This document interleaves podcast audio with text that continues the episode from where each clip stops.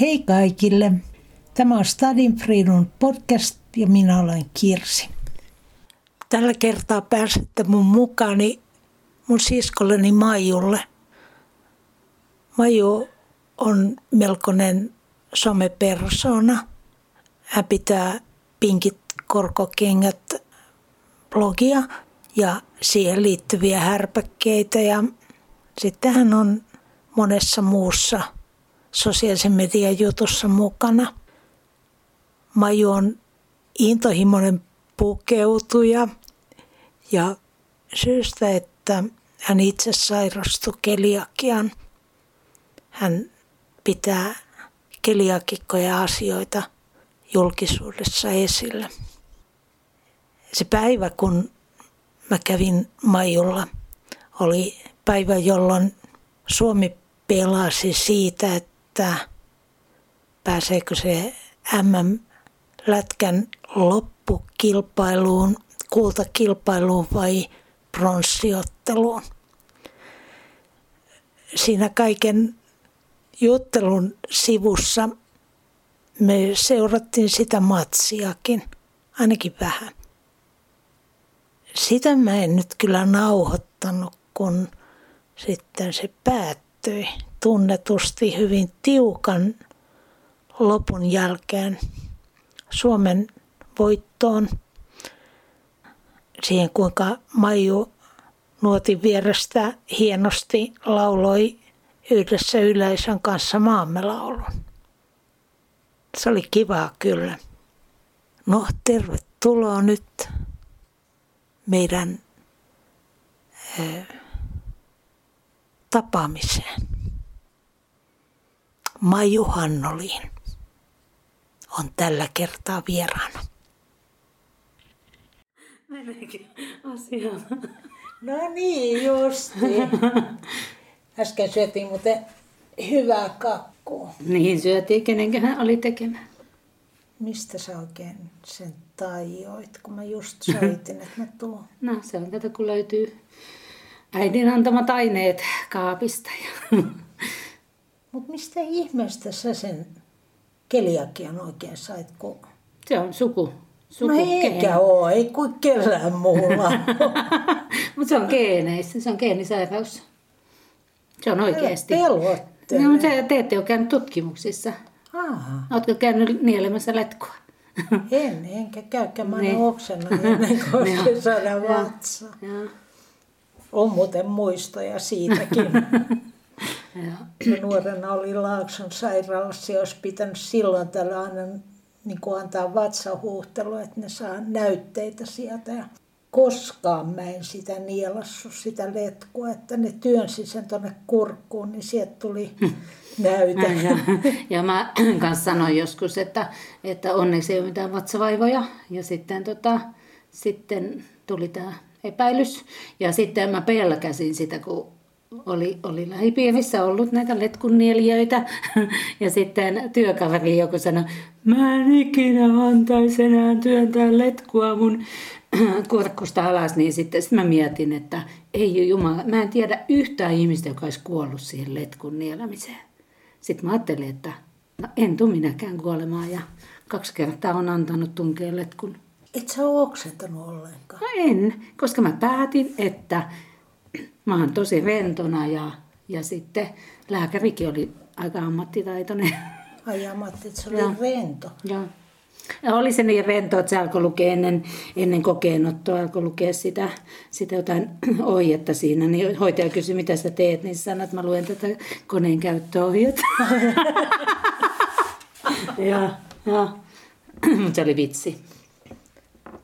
Justiin. Se sai aika kuitenkin dramaattisessa vaiheessa niin kuin, tota selville, että sus on joku vika. No se oli yksi Eng- Englannin matka ja sitten mä tulin kotiin sieltä. Mä olin ollut tosi kipeä siellä.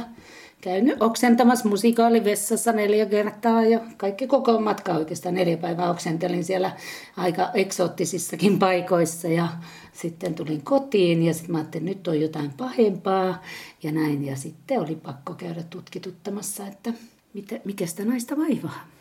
No miten ne epäili, kun sä menit? No siinä ei oikein osattu epäillä sille, että sanottiin vaan, kun mä sanoin, että, että nyt aloin oksentaa semmoista mustaa sakkaa, niin sitten sanottiin, että se on kuivunutta verta ja sitten sit alettiin miettiä, että mitä se voisi olla, mutta ei siinä spekuloitu, että otettiin kaikenlaisia kokeita ja näin, niin tota, mutta kyllä se aika monta viikkoa sitten tutkimuksissa meni, mutta, mutta tota, mä olin 49-vuotias silloin, että 10 vuotta sitten. Kumpi on ollut parempaa aikaa? Niin kuin no mä, tota... mä jaan oikeastaan mun elämän kahteen vaiheeseen, että se on aika ennen keliakia ja keliakian jälkeen, koska se elämä muuttui ihan täysin nykyään, niin sä et vaan voi syödä mitään, mitä, minkä sisältöä et tiedä. Niin, en mä tiedä, kyllä mä niin kuin, olihan se eka vuosi varmaan aika vaikeeta tottua siihen, että et välttämättä sä et saa aina sitä jotain hyvää sieltä kahvilasta tai jotain, mutta nykyään tänä päivänä jo vähän paremmin sitten onneksi löytyy.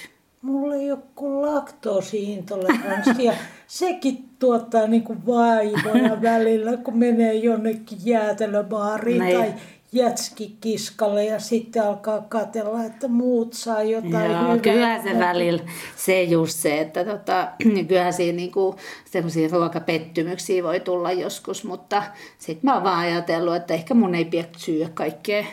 Ja sitten kotona mä saan syö, syötyä, niin kuin, saan syödä aika hyviä juttuja, kun mä tiedän mikä on hyvää. Ja mä, mä aina sanon, että hyvä ruoka kuuluu myös meille keliakikoille, niin tota, mä onneksi tiedän aika paljon hyviä paikkoja ja hyviä tuotteita. Joo, mä ajattelin silloin, kun mä tajusin, että mikä meikäläisen vatsavaivojen hmm.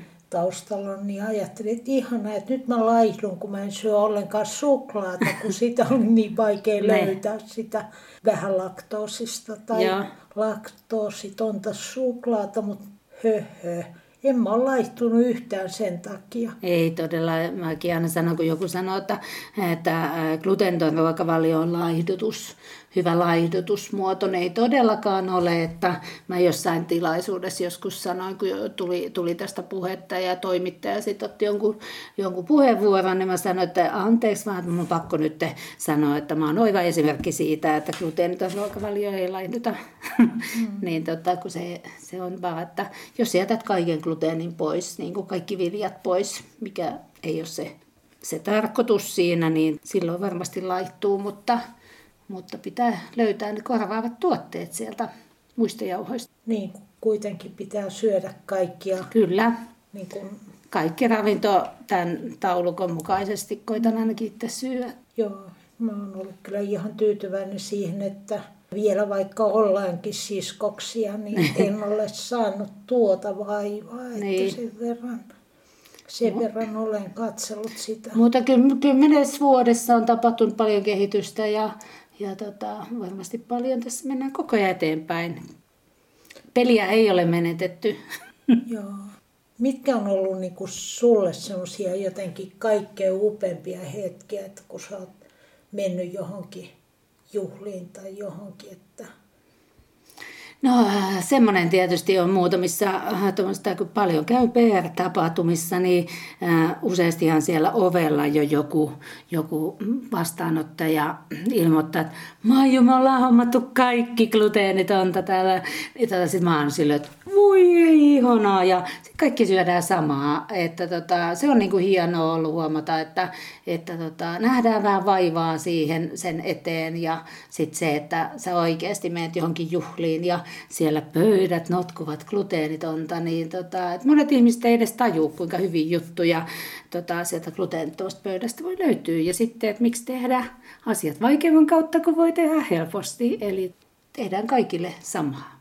Onko sulla ollut joskus pettymyksiä? Onhan niitä pettymyksiä. Tietenkin ollut myös se, että kun on käyn paljon niissä PR-tapahtumissa, niin joskus on ilmoitettu etukäteen tai yleensä ilmoitan aina sen, että on gluteeniton ja siellä voi olla joku aamupalatarjonta tai joku, niin sitten muutaman kerran ollut sille. Yhdessä, yksi kerta oli gluteenitonta, oli ainoastaan mansikka ja toisen kerran oli kersikatomaatti. Niin silloin niin koen vähän, että ei halutakaan nähdä sitä vaivaa sen gluteenittoman ihmisen eteen. Mulle kyllä tulee hirveä stressi, jos meidänkin perhejuhlissa aina, tai usein on niin kuin kaksi gluteenitonta ja sitten mä oon aina ihan ahdistunut, että mä en osaa niin kuin löytää tarjoiluja. Mitä sä tämmöiselle ihmiselle neuvot? Mä aina sanon, että tee se täytekakku vaikka perunajauhoista ja, ja että ei, ei pidä pingottaa kauheasti, että, että hyvin helpoilla jutuilla – niin ne saa, se, se kakku tai, tai joku niin saadaan, saadaan myös gluteenittomaksi. Et mieluummin se, että tekee sit kaikille sen gluteenittoman kakun, kuin se, että sä niiden kahden ihmisen takia sitten menetät se yöunes ja näin. Koska kyllä se, sä voit tehdä vaikka käärettuattu pohjista sen kakun ja silloin käyttää nyt perunajauhoja, niin helppoa kuin kyllä. heinän teko. Joo, kieltämättä. Kyllä mä aika usein teen niin, muutenkin. Ja, ja, ja. Ihan niin kuin niistä. Joo, mutta sitten, että sit jos se tuntuu vaikealta, niin, niin ota siihen siihen keliaakikko yhteyteen ja sanot, mitä mä voin sulle tarjota, niin kyllä sieltä tulee useasti selkeät vastaukset. Kyllähän mä ajattelin jotenkin, että se voi vähän helpottaa sitten niin kuin sitä tarjonnan suunnitteluakin, kun joutuu vähän miettimään muutakin kuin sitä pullaa ja kakkua. Mm. Että että onhan sitä toki niin kuin muitakin on, on. asioita, mitä voi tarjota. On, on. Ja sitten tota, Katikin on väli sille, että se saattaa tehdä pastasalaattia, niin mietit, että mikä on se, se siinä pastasalaatissa se, mikä sun pitää vaihtaa johonkin toiseen. Niin, eli se on se pasta yleensä. Ja, ja sitten sä jaat vaan niin kuin sen sun pohjan kahteen osaan ja sitten Toiseen lisätään gluteeniton pasta ja toiseen sitten se tavispasta. Nyt joku kyllä kysyy, että kuka ihmeen Kati? No Hella poliisi Kati. Kaikkien kotikokkien äiti. tai ainakin joku. Joo. No kyllä aika hyviä hyviä juttuja sille. Mulla vaan tulee väli sitten vähän se, että osaako ostaa oikeita aineita kaupasta. Että mulla, mä löysin tosi ihana pastaa justiin tuota Lidlistä. Se oli tehty varmaan maissi. Maissi, joo. Mä teen, mä, mä niin kuin mun ehdoton suosikki on maissipasta. Joo. Se oli siis niin hyvä, että mä ajattelin, että me ei enää muuta syödä. Joo, joo. Mutta se just, että sä löydät ne oikeat valmistajat. Joku, voi, joku valmistaja voi tehdä semmoista pastaa, joka on ihan liisteriä. niin, niin tota, että mullakin on tietyt suosikit ja mä ostan aina yleensä niiden samojen valmistajien pastaa sitten, kun mä tiedän, että tämä on hyvä ja tämä on hyväksi todettu, että jaan paljon niitä omia suosikkituotteita ja tietoa niistä muillekin. Onko sinulla ruvennut menee enemmän rahaa ruokaan? Onhan se, joo, kyllähän se menee. Että Keliakialiitto aina joka vuosi se laskee sen, että kuinka paljon ää, kalliimmaksi tulee tuo glutenton ruokavalio, niin se on noin 7-80 kuukaudessa toi hengeltä. hengeltä. Joo, jos on useampi keliaakikko perheessä, niin kyllä ne gluteenittomat tuotteet on niin kalliita, että, että sanotaan, että joskus leikkisästi nostin tuolla, että ostin ex-miehelle ruisleipää, joka maksoi tyyliin, mä en nyt muista, se ei ollut siis varmaan. Euron pussi. Joo, meisi sanoo, että alle euron pussi. Ja saa yhtä pa- paljon painavan oman glutenton, glutenttoman tumman leivän, joka maksaa 8,50 euroa senttiä.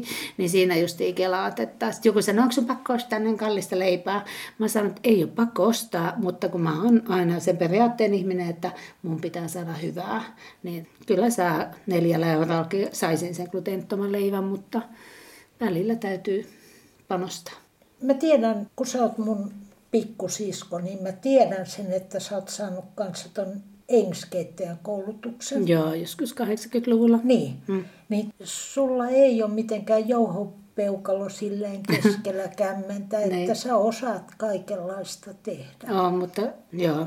mutta sanotaan, että on täytynyt opettelemaan vähän niin kuin uudestaan leipomaan vähän toisilla, toisilla tavoilla ja kyllä se gluteeniton leivonta vaatii ne semmoiset pienet niksit, että, että onnistuu. Siellä varsinkin hiiva, hiivaleipä. Valotatko vähän? Sanotaan, että hiivaleipä. Sanotaan, että jos sä teet gluteenitonta pullaa, niin, niin tota, ei löydy sitkoa, eikä se nouse samalla tavalla, niin sitten meidän pitää käyttää psylliumia tai tota, jotain tämmöisiä vähän kohottavia aineita, mutta siltikään niistä ei saada semmoisia... Laitetaanko sitä siis pullaa? Psylliumia, joo. Jaa, okei. Okay. Joo, sitä just kyllä te- saa joo. ihan meidän Joo. naapurikaupasta. Jos sä teet, teet pullataikinaa, niin muistaakseni joku kaksi ruokalusikallista psylliumia ja siinä kun olet lisännyt hiivan ja veteen ja, ja tästä annetaan noin 10 minuuttia turvata ja sen jälkeen lähdetään lisäämään jauhoja. Ja Mutta sitten mä oon huomannut, että sä ainakin fuskaat joskus ja teet noita vohveleitakin, niin kauppa valmistaa. Joo, mä aina sanon, että jos joku valmistaja on keksinyt niin, tai ää, tehnyt niin hyvän tuotteen kuin gluteeniton pakaste pulla taikina, niin mm, en enää niin kuin itse ihan hevillä lähde leipomaan itse, että ostan sitä valmistajaa, sillä on syntynyt munkit ja sillä on syntynyt vohvelit ja sillä on syntynyt vaikka minkälaisia upeita hienoja pullia. Et kaksi valmistajaa tällä hetkellä valmistaa gluteenitonta pakastepulla taikinaa. Joo, se oli, se oli siis niin hieno juttu. Mä huomasin vaan, kun teitte mm. vohveleita Joo. ja ajattelin, että pitäisiköhän mennä. mutta- Pullavohveli on hyvä. Joo. Jaa, pitää tässä sivumennen katsoa, että mikä on Suomen lätkätilanne. Ihan hienoa. Paljon siellä. 4-2. Neljä, kaksi ja Joo. joo. joo, paljon peliaikaa. Sitä ei näy tähän. Joo. Kohta saadaan ne pullavohvelikahvit. Toivos on hyvä elää. no joo, tämä oli vitsi. Niin, ensi keväällä ehkä. Joo, on jo saatu ka- kakkukahvit, että kyllä se ihan hyvin riittää. Kuule, tämä oli hirveän hyvä keskustelu. Nyt mä taas uskallan, kun jos tämä koronatilannekin tässä sen verran he- helpottaa nyt kesällä, että voi jotain kakkukekkereitä pitää, niin ehkäpä uskallan. Kyllä sä uskallat. Ihan vaan rohkeasti. Oon mä joskus uskaltanut, mutta sitten aina tulee semmoisia oloja, että hitsit mä en osaakaan. kyllä, kyllä sä osaat. Joo, siis kiitos nyt Maiju Hannoliin. Pinkit korkokengät, mistä muusta sut tunnetaan? Sano no, kaikki nyt. gluteenittoman Gordon Ramsay. Se, se, se on semmoinen aika hauska, että tota, esittelen useasti itseni, kun puhutaan gluteenittomuudesta, niin kahviloissa ja tolle, että mä sanon, että testaan teidän tuotteet tässä. ja sanon, Niin, eikä herätä yhtään pelkoa ei, kenestä. kyllä aika paljon pelkoa, mutta mä sanon, että onneksi mä oon aika lempeämielinen, että mä, sanon, mä kerron vaan silloin, kun se on hyvä. Joo. Niin, ja sitten tuossa äsken katsottiin eh, vähän vauhdikkaita videoita. Niin on ollut joskus, ollaan tehty tädit tupettaa ja mitä kaikkea tuolla sosiaalisen median puolella on 17 vuodessa ehtinyt. Joo, ja sitten, niin kuin tämä sanoi, tämä yksi kaveri tuossa tädit tubettaa jutussa, että yli-ikäisiä somettajia, niin tehän olette siellä kanssa siellä TikTokissa. On jo, TikTokissa on jo Sinä olet ainakin ollut. kahdeksan, vai? 18 000 seuraajaa. Että, Joo, aika paljon. ja, ihme, ihme.